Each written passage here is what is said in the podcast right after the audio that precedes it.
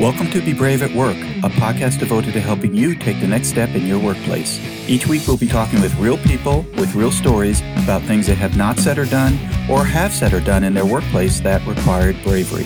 Let's get started. Hi, everyone. This is Ed Evarts, and I'm the founder and president of Excelius Leadership Development.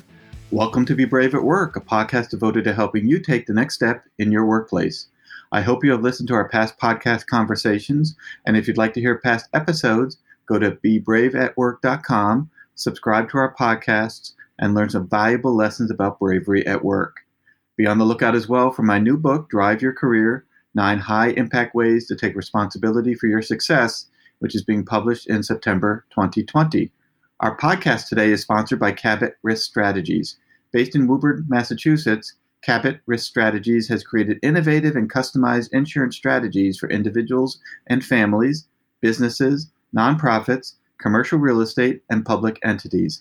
Cabot's client base continues to expand both within the region and within the markets they serve.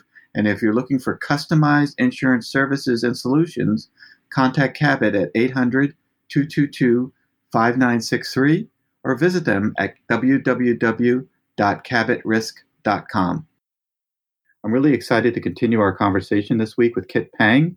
Kit is a public speaking and virtual presentation skills expert, and he is the founder of Boston Speaks, an organization devoted to helping everyday people become natural public speakers. We began our conversation with Kit last week, and he's going to continue sharing with us his thoughts and observations on bravery in the workplace. Let's go back to our podcast. Kit, when you think about bravery, you know, what words or phrases come to mind when you think about it in the workplace? Uh, the first one that came up is uh, consistency. I think you have to keep on. First, you want to be brave, but you have to keep up that consistency and build that muscle. Being brave is not only just a one time thing. I think it's a muscle that you work on and you get better and better at it.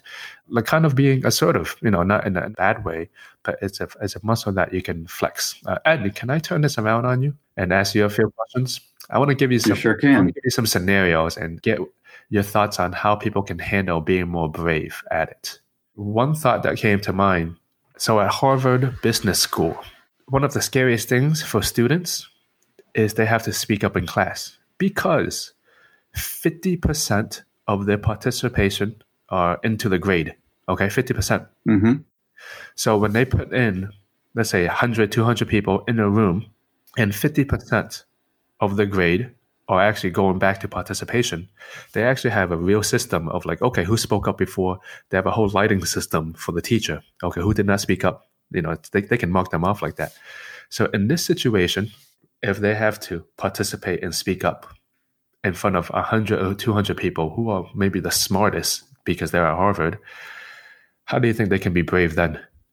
I don't know. Uh-huh. I'm still shocked to hear that Harvard has a technology system that tells a teacher who has spoken up and who hasn't spoken up, let alone figuring out, you know, you just got to raise your hand, I guess, and say, you know, I'm going in. Yeah. And you know, I'm, I'm trying to relate this back to work too because this is sometimes the same thing. We're in a meeting, you know, sometimes only a certain people speak up, but then of course we will all want participation. You know, I think looking at different scenarios will really help tie everything back together.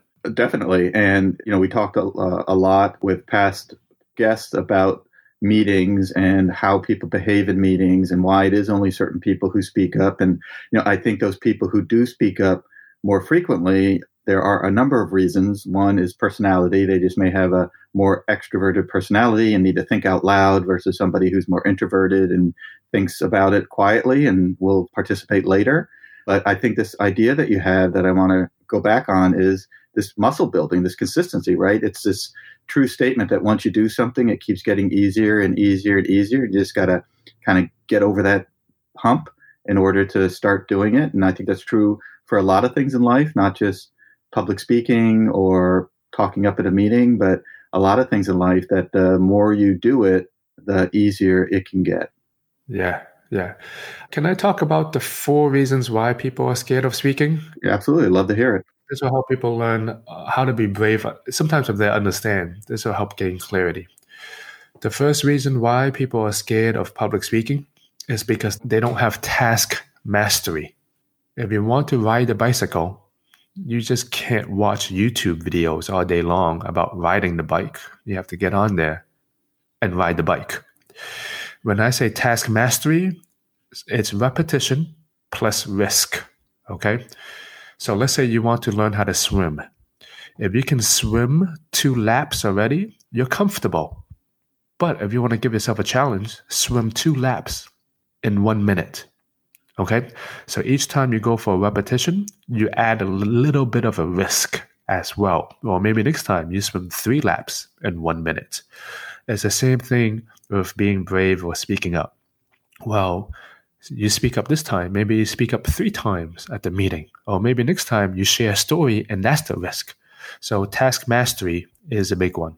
And so that's a little bit uh, like baby steps that do it once, one week or one month, and then the next month do it twice, right? Keep building that skill set. But I think what you're also saying is that in order to get better at it and to feel braver, you have to do it right? You can't just watch videos and watch others and say, gosh, I wish I was more like that person. But you actually have to jump in and do it. And the more you do it, the more likely it is that you'll do it again.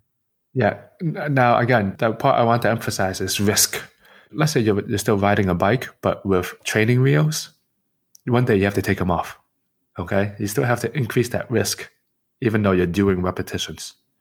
The second reason is it's high stakes we get into a situation and we think is high stakes for us, even though for everyone else it's probably nothing.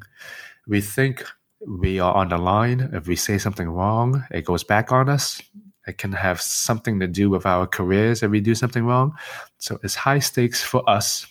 And the way to get over that is well, how can we lower the stakes or make the stakes lower? Of course, that's different in every single situation. You know, I just want to jump in and say that that arena is huge for folks, especially in the workplace. And this is a whole nother conversation, but this drama that we create for ourselves in a meeting where we say, well, I'm not going to say something because if I say something, it's going to come back, or if I'm wrong, or maybe we already talked about it, I'm going to look foolish, right? We create all these stories going on in our head, and next thing we know, the meeting's over. And I yeah. never, I never had a chance to say something because my head is just reeling with this influence of high stakes. And sometimes the stakes I create are higher in my head than they really are, right? I mean, people at meetings are expecting you to participate. You're in a chair at a meeting. If there's six people, we're expecting six voices to be heard, not three voices, not one voice, but six voices. So there is an expectation that you weigh in. And there are lots of easy transition statements you can make so that you're not creating higher stakes than there really are. So I love that perspective, Kit. Exactly. I know we're short on time, so I'm just going to go through three and four. The third reason is um, adrenaline. People don't know how to handle their body and their minds when they have adrenaline. It's not that we're scared of adrenaline. It's sometimes when we have that adrenaline, our body shuts off, our mind is going frantic, and we don't know how to calm ourselves. So let's say an Olympian needs to have that adrenaline to run 10 times faster. Sometimes when people get in front of speaking, they have that adrenaline too, but they get so nervous, they don't know how to use that adrenaline. The unnatural way to handle fear of anything is to take a beta blocker. And sorry, listeners and Ed, there's a lawnmower in, in front of. it's called it's called real life. Kit. Don't worry life. about it. And so we have to adapt to the situation. They have this new service, and now they're mowing the lawn. So if you guys can hear that in the background, my apologies. Uh, but when it comes to adrenaline, the unnatural way to deal with fear is to take a beta blocker. It stops adrenaline from pumping to the heart. And so if you take it, it's going to be like a, a lion came in, and you're going to say, Oh, hi, kitty. Nothing happens. Okay. I'm going to say don't, don't do it. There's a lot of side effects, but it's almost guaranteed to work most of the time. It just has bad, bad, bad side effects. The natural way to handle your adrenaline is to calm your body down and breathe. Because when you naturally breathe, your heart rate goes back down. Mm-hmm. We know when we get nervous, our body tenses up, our mind goes all over the place. So, the third reason why people get scared of speaking, they don't know how to handle the adrenaline. We will get the adrenaline. They just don't know how to handle it. And so, is this the person who, before they go out to speak or talk, talk about a fast heart pace or their hands are getting sweaty. Is that all related to kind of the physical impact of adrenaline? Yeah, well, uh, you know, when you're saying being brave, okay, being brave, there's a moment where you have to be brave. Okay. So in that moment, that's when the adrenaline will come. But the people who are brave, they know how to take a breath and go through with it and say, hey, I got this, mm-hmm. even though their body is shaking. Mm-hmm. So it's that moment that they have to work on again and again. It'll, it'll come back, right? Mm-hmm. they have to work on that part. The fourth reason, this is a funny one, but it's in our DNA that we might be scared of speaking. There are certain types of breeds of dogs who are actually more nervous than other types of breeds of dogs. Of course, we're not dogs. So my wife took a DNA test. It's called 23andMe, uh, like a year, two years ago. Mm-hmm. And of course, it was more for the DNA aspect, but there was a fun part that also told her that she is more likely to be scared of public speaking. And I'm like, oh, this is cool. I want to take the same thing too. and I took the test, and it says, I'm, I'm not likely to be scared of public speaking. Of course, they combine all the data from all the millions of people that they took it. Of course, there's other things like you do not like scalians, that, you know, XYZ. Right. What I am saying though is how we grew up is the is our culture, is our parents, is our friends, is our workplace.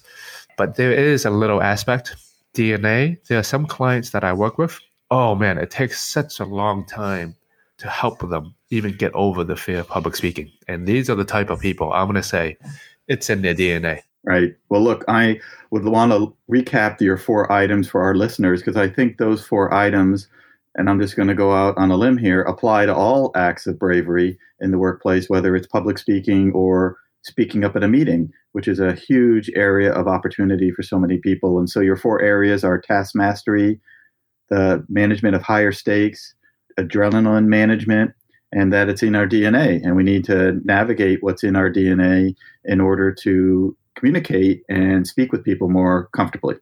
Yeah, exactly. That's great, Ed. Great, great. Well, listen, Kit, your observations and experiences are fantastic. Thank you so much for being on our podcast today. Do you have any ways that folks can get in touch with you? Yeah, thank you for asking. They can go to bostonspeaks.com or connect with me on LinkedIn at uh, Kit Pang. Great. And when we post the podcast, those two links will be posted as well. And so folks will have access to it directly. So, Kit, thanks again for chatting with us today. It was really great speaking to you.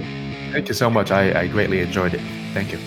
Great. And to our listeners, thank you for joining us this week. And we hope you join us next week as we further explore being Brave at Work. We also welcome you to subscribe to our podcast at bebraveatwork.com and or download and listen to our podcast on Pandora, Spotify, Google, iHeartRadio, Stitcher, Apple, Overcast, Castbox.